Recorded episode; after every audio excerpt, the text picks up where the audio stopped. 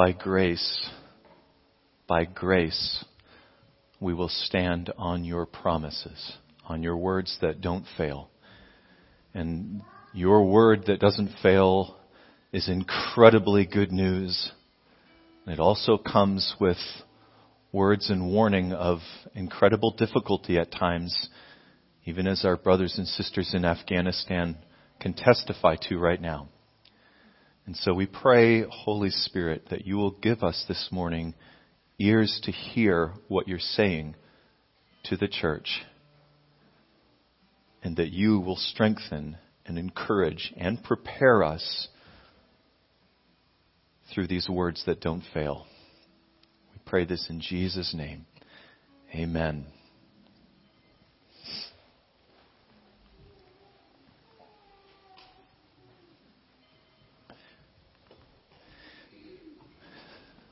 Good morning, church family.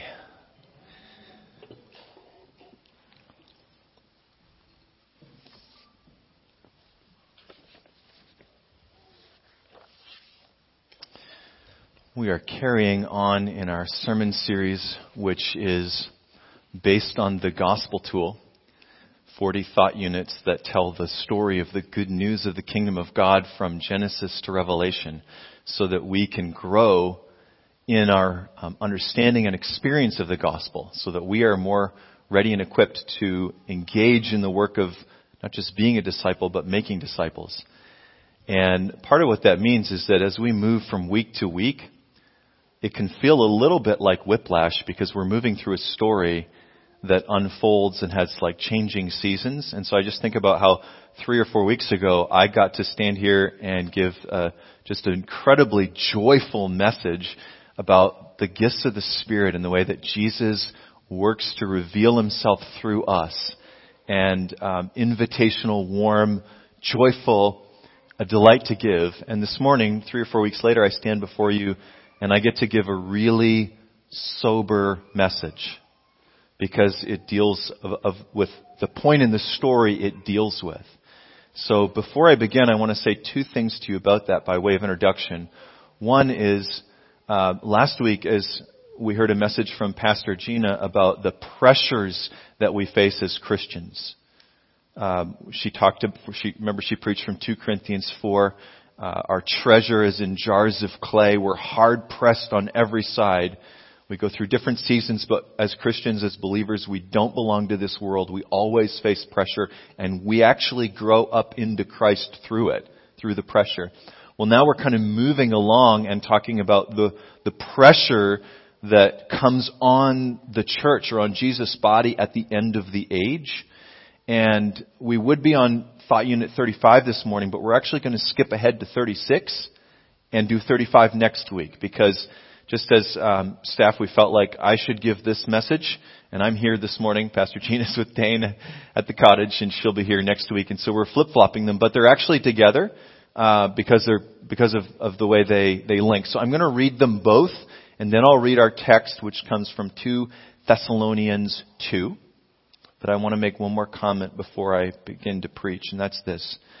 As preachers, um, bringing God's message or His word, we aim sometimes, as the, as the word speaks, we aim for your hearts to draw out uh, the love and the compassion of Jesus or to connect with His love for each of us. Sometimes we aim for your, your guts.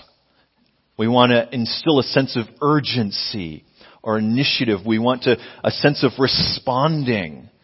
And sometimes we aim for the mind. The scripture calls us to be alert, to be sober minded. It says, prepare your minds for action. This is a sermon this morning where I'm going to speak to your minds. And um, I feel like I've got a particular challenge in bringing it because there's such a contrast for me between the bright, sunny day on Labor Day weekend where many of us have thoughts of what's coming next and the otherwise um, pretty pleasant atmosphere that we live in. The times have been changing, but not too much that we don't still feel secure, measure of security. And so there's just such a, a polarized contrast between where we are and the message that I'm about to bring. And yet I feel, and so this is why I'm sort of prefacing it, that every one of us sitting here will at some point desperately need the words of this message, and you won't even be able to live without them.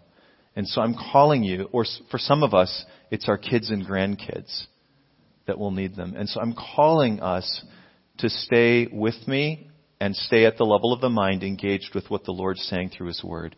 So, thought unit 35 and 36. Yet Jesus promises a reward to all who overcome, to all who through faithful endurance persevere to the end. This requires being prayerful, alert, and full of the Holy Spirit because Jesus warns that his return will be preceded by a period of increased wickedness and great deception. During this period, the love of most will grow cold, and many will turn away from the faith. They, former Christians, will betray and hate one another. This period, this is 36 now, will culminate in the revealing of a man of lawlessness. One who will not only oppose Jesus Christ, but will also exalt himself over everything that's called God or that is worshipped. He will have power to deceive many through counterfeit miracles, signs, and wonders, and will delude all who do not love the truth. Now from 2 Thessalonians 2, where Paul is addressing a church that has questions about the return of Jesus, and um, in some ways have been deluded because they've heard messages that Jesus is already returned, and Paul's writing to assure them that he hasn't and to remind them of teaching he brought. And Paul says, well, I'm reading from the ESV, English Standard Version. Now concerning the coming of our Lord Jesus Christ and our being gathered to him, so this reuniting, we ask you, brothers and sisters, not to be quickly shaken in mind or alarmed, either by a spirit or a spoken word or a letter seeming to be from us to the effect that the day of the Lord has come. Let no one deceive you in any way, for that day will not come unless the rebellion comes first and the man of lawlessness is revealed, the son of destruction who opposes and exalts himself against every so-called God or object of worship, so that he takes his seat in the temple of God, proclaiming himself to be God. Do you not remember that when I was still with you, I told you these things? And you know what is restraining him now, so that he may be revealed in his time. For the mystery of lawlessness is already at work. Only he who now restrains it will do so until he is out of the way. And then the lawless one will be revealed, whom the Lord Jesus will kill with the breath of his mouth and bring to nothing by the appearance of his coming. The coming of the lawless one is by the activity of Satan with all power and false signs and wonders and with all wicked deception for those who are perishing because they refused to love the truth and so be saved. Therefore God sends them a strong delusion so that they may believe what is false in order that all may be condemned who did not believe the truth, but had pleasure in unrighteousness. The Word of God.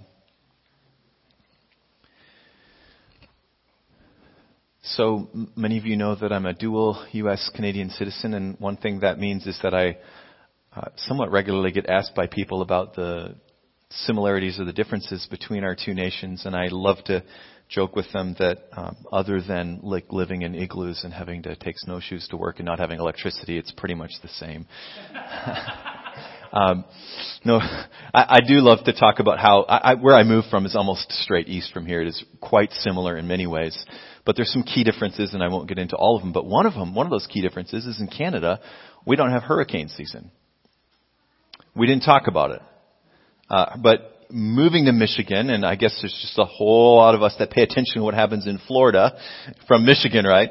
Um, I've I've keyed into this yearly cycle of hey, when we hit this time of year, certain bad storms start to to gear up and get move in and every year I watch the same pattern unfold there are certain like really bad category you know three four five hurricane storms where you'll have mass coordinated efforts to move people out of an area like Hurricane Ida, right? Where you've got this warning system. You not only have um, preparation on the ground, but then you've got this coordinated warning, move out of this area. This is where it's going to hit. If you live here, you should move because you cannot live through this. You cannot sustain these types of winds. And every year, I watch Many people respond, but not all of them. I watch people think they can ride out the storm, and every year,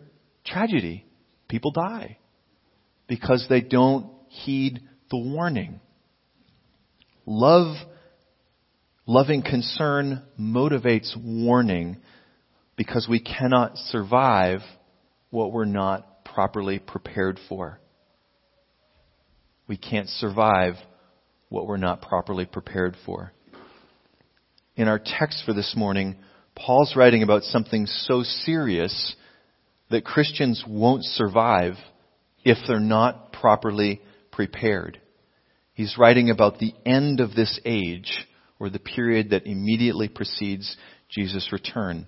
And we might immediately wonder, why should I be concerned about the end of this age? I'm just trying to get through morning sickness or all day sickness as it is in your case, right? Or I'm just trying to get through get launching into a new ministry season. I'm just trying to get through a move. I'm just trying to get through you name what what the immediate future holds. Uh, I want to make it safely to retirement or I I want to get through this next season with the kids or the grandkids. I mean, we've got, we, we, we live with sort of an, a focus on what's coming next and after that and why should I on this morning be thinking about the end of the age? Feels so far removed. Well, I want to start to answer that by saying that I think the most striking verse in the section of 2 Thessalonians that I just read is verse 5. Do you not remember that when I was with you, I told you these things? Huh? So even though these believers are brand new Christians, and even though Paul's only spent a short amount of time with them, he thought it was so important to teach them about what was coming at the end of the age that he included it in his basics of the Christian faith, his introduction to the kingdom of God. He's already warned them. And actually he's no different than the author of Hebrews who in chapter 6 says, Let's leave the elementary teachings about Christ and go on to maturity, not laying again the foundation, and here's his foundation, of repentance from acts that lead to death or useless rituals, faith in God, instructions about baptisms, the laying on of hands, and the resurrection of the dead and eternal judgment resurrection of the dead and eternal judgment. So two of his six foundational things deal with the end of the age. Why would these early Christian apostles place such an emphasis on the end of the age for every believer? Two, two reasons. First, they were students of scripture. And they knew the messianic prophecies of a renewed heaven and a renewed earth, a place of peace and justice and righteousness and shalom and the glory of God filling the earth would not be fulfilled until the return of the Messiah. So in Acts 3, right as the gospel is beginning to be preached, we hear Peter stand up and he says, Repent then and turn to God so that your sins may be wiped out, that times of refreshing may come from the Lord, and that He may send the Christ that has been appointed for you, Jesus. He must remain in heaven until the time comes for God to restore everything as He promised long ago through His holy prophets. So the hope of the church is always future oriented. It always hinges, even from before Jesus, it always hinges and looks forward to the return of Jesus. And so they're, they're preaching repentance and they're, they're preaching welcome into a kingdom of heaven, a kingdom from God that's come in part, isn't fully here. It still needs to come. And there, there's this the, the sense in which the gospel always looks forward to, always anticipates, always longs for, and is unfulfilled until Jesus Christ returns. So as believers, we're never to come to terms with this world as it is. We're never to be um, satisfied, but we're always to be longing for, working towards, lifting up our eyes toward Christ's return. This is key to the message of the gospel. And it's the first reason why Paul and the others would include clear teaching for new Christians about the end of the age. But there's a second and there's a very important reason that Jesus, that, that, that is this, why they taught it. Because Jesus clearly taught that the period immediately preceding his return will be marked by great suffering, by hardship, persecution, death, hatred, increase of wickedness, love of many believers growing cold, and again, deep deception. And so because Jesus taught that, a part of faithful Christian leadership in any generation, of anybody who's transmitting the faith and seeking to grow other believers up in Jesus, is preparation to be able to sustain these kinds of hardships. Because again, we cannot sustain what we aren't prepared for. And so Paul says, look, I don't want you to be quickly shaken or alarmed by a spirit or spoken word or a letter. I've already told you about these things. And then he recaps, this is what you need to look for or be prepared for ahead of Jesus' return. He says two things are going to happen. First, a rebellion will occur. And second, a man of rebellion or lawlessness will be revealed. The word rebellion that Paul uses here is the Greek word apostasia, and it's where we get our word apostasy, which means to turn away or to deny the faith. So when Paul says that a rebellion needs to occur before a man of rebellion or lawlessness is revealed, he's not talking about the world. He's not talking about a world that's already in rebellion against God. He's talking about from within the church.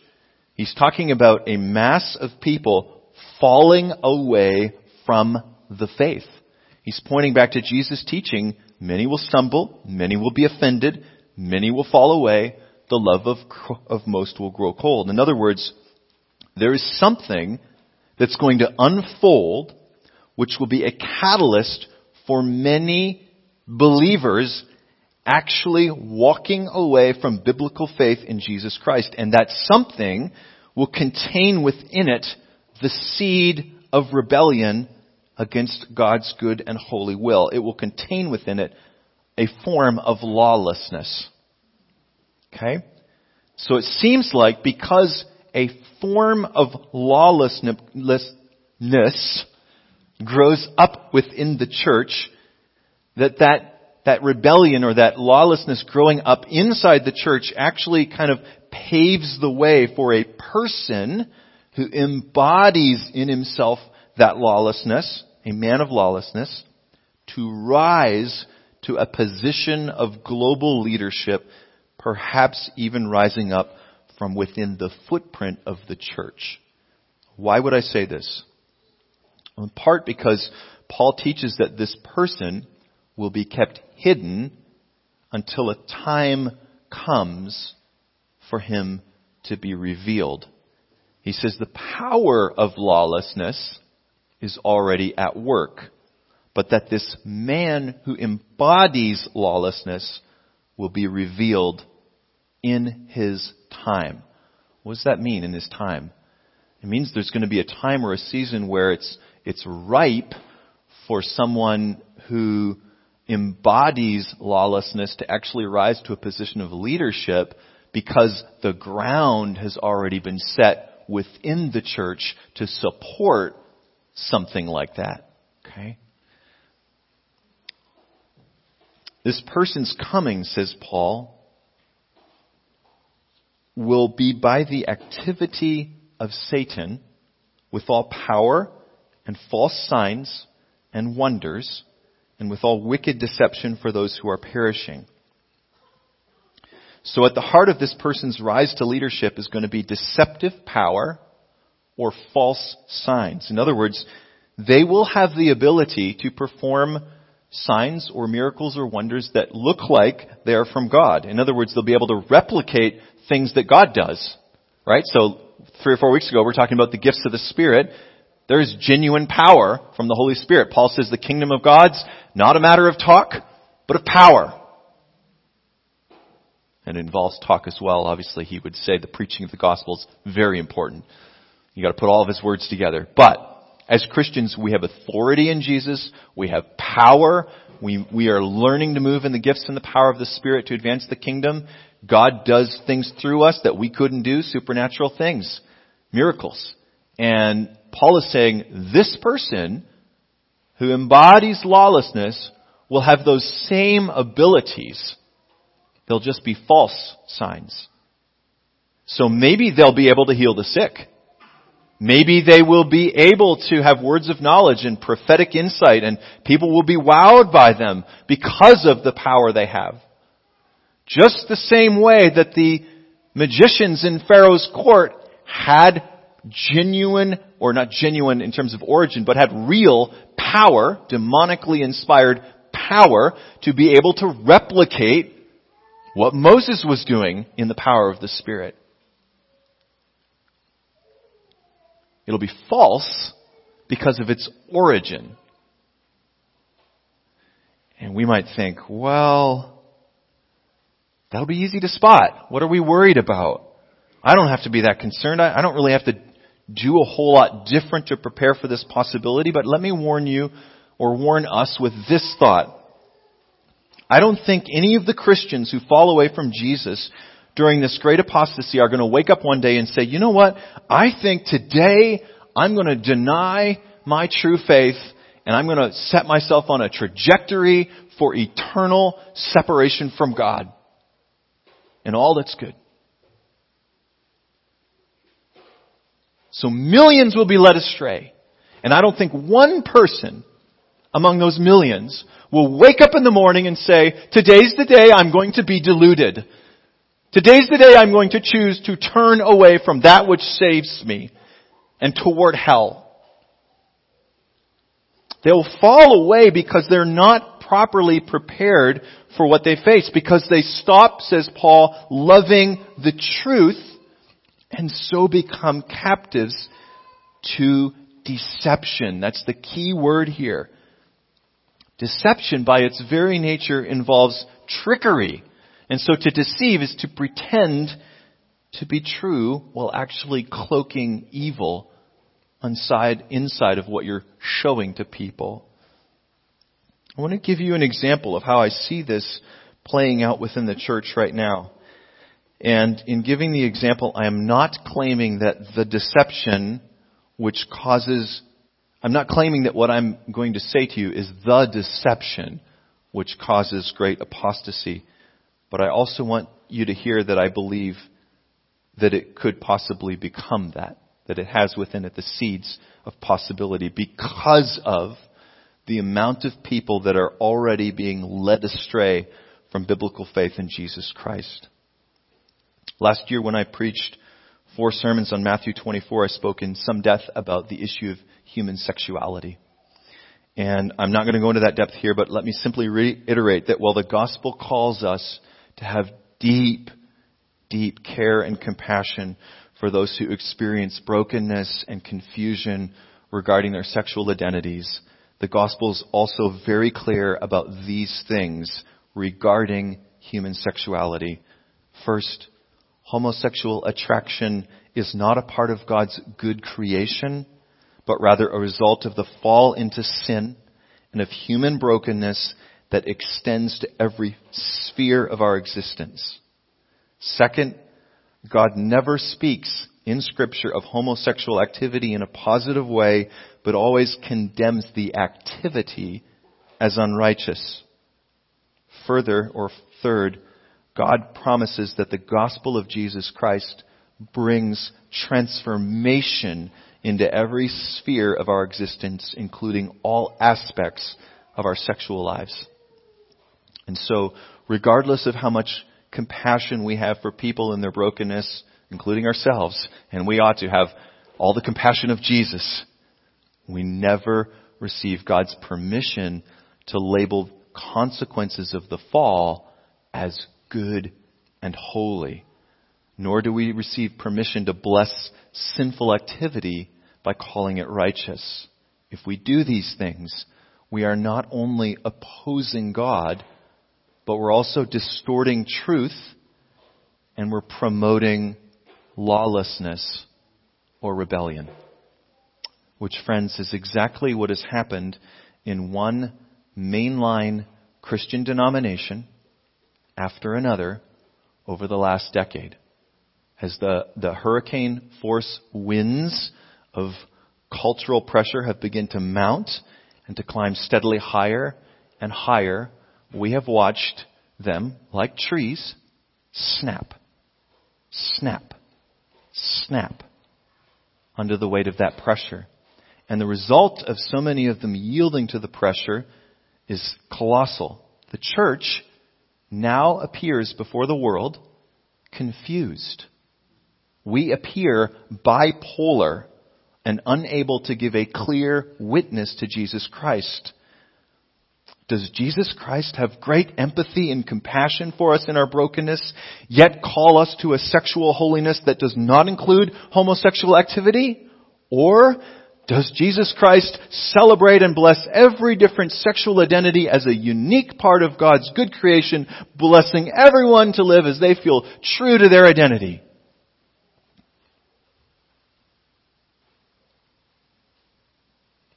Because the church has struggled to give a clear answer, the result of that confusion or that lack of clarity is millions, including many millions of believers being caught up in a web of deception that is leading people away from true biblical faith in Jesus Christ.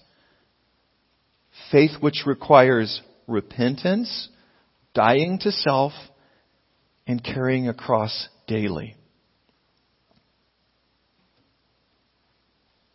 And so friends, because the winds of cultural pressure have so increased over the last decade, we are now only several steps removed from this possibility.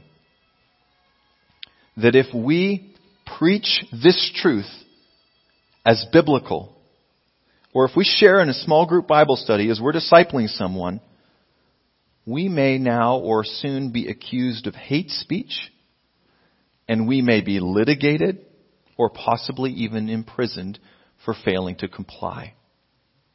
I said several steps removed from that. Now you might hear that and you think, oh, Pastor Dave, that just sounds alarmist. I mean, can you really hear in America, the land of freedom? That might seem very unlikely to you, but I want to tell you this morning that it doesn't seem unlikely to the Christian author, editor, and New York Times journalist Rod Dreher. Last year, Dreher released a book called Live Not by Lies, in which he illustrates what he calls a developing soft tyranny in the West. Dreher says he sees this soft tyranny in a growing unwillingness on the part of the government, media, big tech, and increasingly culture to tolerate, unwillingness to tolerate any disagreement with the prevailing narrative, particularly regarding how we achieve justice, equity, and inclusion. All very good things, but things which they describe very differently than the gospel would describe, right? The gospel's means for justice is through the cross of Jesus Christ. The, the, gospel includes everyone who comes to faith in Jesus Christ. The gospel is a place where there's neither Jew, Jew nor Greek, slave nor free, male nor female, for we are all one in Christ.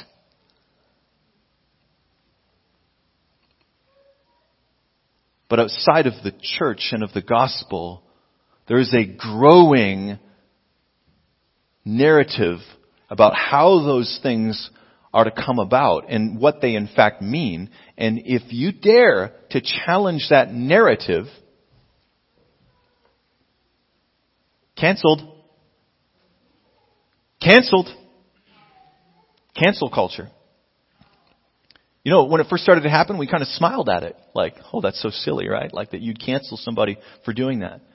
But it's gone on and on, and executives of major corporations have been canceled for the smallest of reasons. People are canceled left, right, and center right now.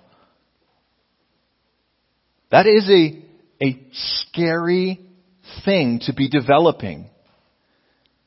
So, without taking sides, Dreher sounds this alarm that he says actually caught him by surprise when he began this is what prompted him to write the book. He began to be contacted by survivors of tyranny in communist countries, each of whom expressed deep distress over the way they saw parallels to what they experienced 50 plus years ago beginning to take shape in the United States.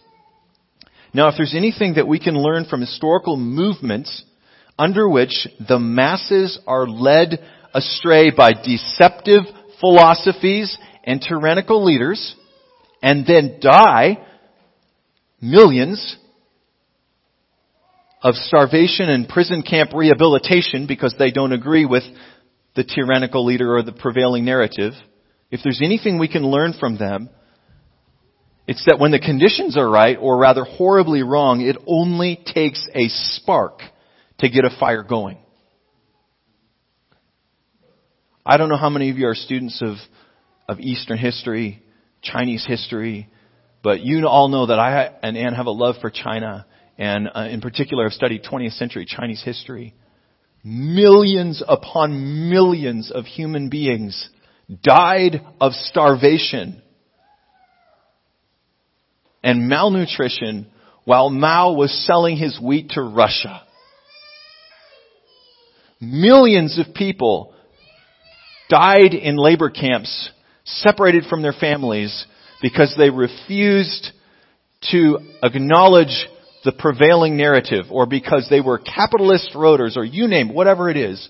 Anyone who's a student of history knows that when tyranny and deceptive philosophies begin to take root, the danger is real.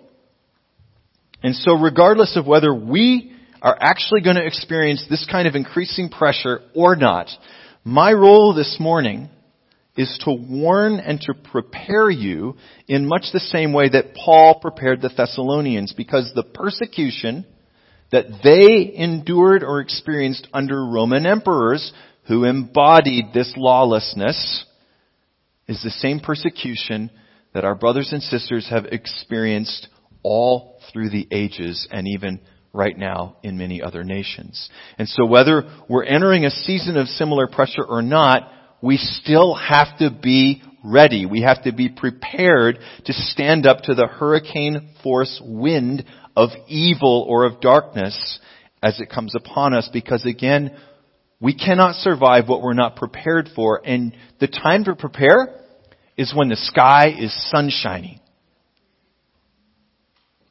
If you're preparing when you see the storm moving in, it's too late. You can't prepare to not have your shop blown through by a hurricane and put boards up on your windows when you see that hurricane moving in. You've got to hear of it way off in the distance and start buying your boards and putting them up. The time to prepare is while the sun is bright in the sky. And so we prepare by noticing that Paul says in this text, they perish. They don't survive. They die an eternally agonizing death because they refuse to love the truth and so be saved. Now I want you to hear this. Refusing to love the truth indicates they've been presented with the truth. They have the option and the ability to seek out and to find the truth, and that they choose not to highly value or to love it. These are not victims.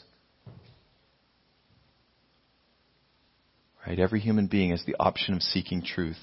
Any rejection of truth is an acceptance of deception. To love God is to love the truth because God is pure, God is holy, there is no darkness, no deception, no untruth in Him. And when we begin to embrace and even to love that which isn't true, we become deluded. And Paul says, God will even send or allow this delusion to grow. Not because he wants people to perish, he tells us elsewhere he wants no one to perish, but because he desires all to love and cherish the purity of truth, even as he is true. And to reject truth is to reject God. And so the Christians who will sustain the hurricane force winds of this season are the ones whose root systems are not shallow, but deep, deep, deeply embedded in the truth, as Jan was calling us to earlier. Deep, deep roots in the gospel. Deep, deep roots in the Word of God that's infallible and authoritative. The people who, as Isaiah says, God actually esteems and lifts up because they're humble and they're contrite really sorry ongoingly for their sin, and they tremble before His Word.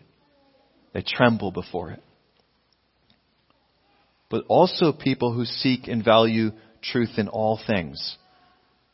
So a Christian journalist friend of mine's expressed deep dismay over the last couple of years at how he sees Christians both dismissing things that don't fit their political narrative without investigating, and he's talking about all across the spectrum, wherever you are, and, he's all, and he also is um, uh, d- dismayed over the way that Christians endorse things that do fit their political narrative without investigating deeper or searching for truth. Hear this.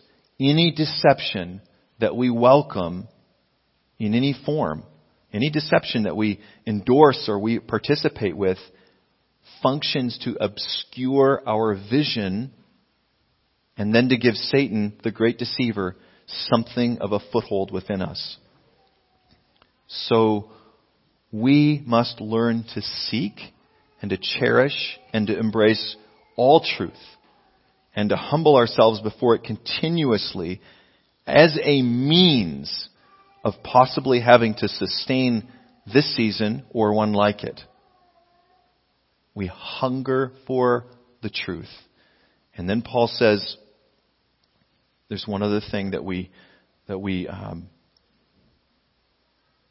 hunger for. He says, well, he says it the opposite way. He says they perish because they had pleasure in unrighteousness, which I believe is an outflow of deception, right? A love for truth always leads to a love for righteousness. If you love truth, you love and you long for what's good and holy and pure and beautiful. So we also prepare to sustain this pressure by praying for and nurturing a love for righteousness, which means this. We don't give way to the slow creep of welcoming forms of entertainment, which include more and more of the world's vocabulary and values. That's not a love for righteousness. We do everything seeking to please Jesus Christ. The bride does everything with the bridegroom in mind. He who died to make us pure, holy, spotless, deserves all of our affection and our obedience. And so we hunger for righteousness, even as we hunger for truth. And by the power of the Holy Spirit, these two desires or commitments, love for truth and righteousness, partnered with deep roots in the Word of God, these are what will be used by the Holy Spirit to sustain all who suffer, who suffer through this incredibly awful period. It might not be the oldest ones among us. Could be those in our middle age, could be our children, could be grandchildren. But we know, the scripture tells us, it will eventually be so bad that this man who embodies lawlessness will have such demonically energized power that for a time it will look like Satan is winning the battle for the earth. That is going to be, can you, can you just imagine how dark that is? What that feels like? Like the only thing that's comparable for me is when I lived in China and I didn't see the sun for like three months straight. You know, because of the pollution. It was just gray and smoggy and low hanging every day. And there's something about the sun that really does lift your spirits, right? There's the light. When you live in darkness all the time, it weighs and it weighs and it weighs. And to just think about what does it feel like to live in an environment that just feels dark? Everybody's love has grown cold around you. People are delighting in wickedness. They're advancing it. They have pleasure in it. Even part of the church is going to be promoting an agenda of wickedness. People are going to be betraying each other. How horrible is that going to feel? You're going to be persecuted and put to death because you love truth and righteousness. And it's going to feel and it's going to look like God's people are losing the battle. It's going to look like Satan is winning the day on this earth. It's going to be so dark for a season, says Jesus, that people will just, they'll be tempted to despair. Which is, I think, why, why Paul gives believers this most encouraging promise and picture to hold on to. He says, just when it looks like darkness is about to completely overtake the earth, Paul says in chapter 1, Jesus will appear from heaven in blazing fire with his powerful angels. The world will look dark and all of a sudden, whoosh! The clouds are rolled back, stripped away, and whoo! There is Jesus Christ in blazing fire with his holy angels. And Paul says, with one breath, and by the splendor of his coming, Jesus will eternally destroy and completely eradicate this man who looms so large and looks so big. One word, one breath, done. And so the encouragement, friends, is this. Keep Jesus ever before you. Keep your eyes on the King no matter how hard faithfulness to Him becomes. Make sure that Jesus Christ is right sized before the eyes of your heart and worship, worship, worship. Because worship will sustain you along with truth and love for righteousness to be His witness if God calls you or I to suffer through this season. Let me end with this. We've just watched how devastating it was for the people of Afghanistan and for all the foreign nationals inside of it to not have been warned about an impending U.S. withdrawal. To warn is to express loving concern. This morning, God warns us because He loves us. Love the truth Love righteousness.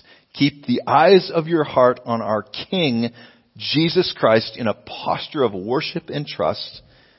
And God will sustain you through whatever winds come upon you, whether we're called to that, to suffer through that age, or just something that resembles it. Don't do these things, and we will perish. He warns us because He loves us and He desires that none will perish.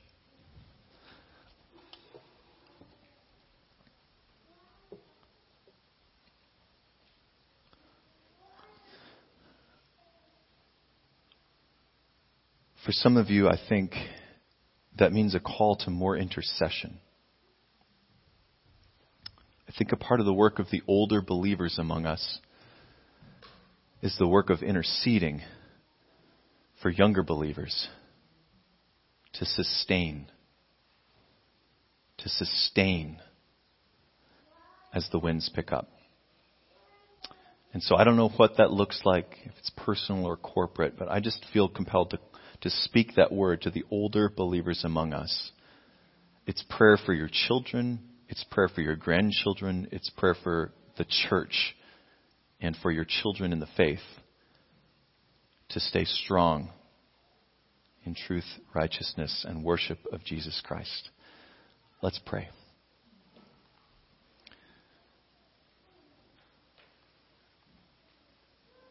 Father, we thank you that though you may call us or allow us to suffer hardship or persecution for the name of Jesus, you never leave us. You never forsake us. And you give us every means of grace needed to not just sustain, but to shine like stars in the universe as we hold out the word of life. And I pray now, Father, for all who are included in this church and in the families and the members of this church that we will indeed be a people who love truth, righteousness, and are filled with worship for our King Jesus. Not only ourselves love those things, but who turn many others to the truth. Daniel said, those, those who turn many to truth will shine. And I pray, God, that we would be a church of people who shine because we turn others to the, tr- to the truth. We, ha- we snatch them from the fire, as Jude says. And so, God, I pray that you'd set a fire in our hearts, even though it doesn't maybe look like we're near that season yet, to prepare for days ahead. Pray this in the enabling grace and help Jesus Christ our Lord. Amen.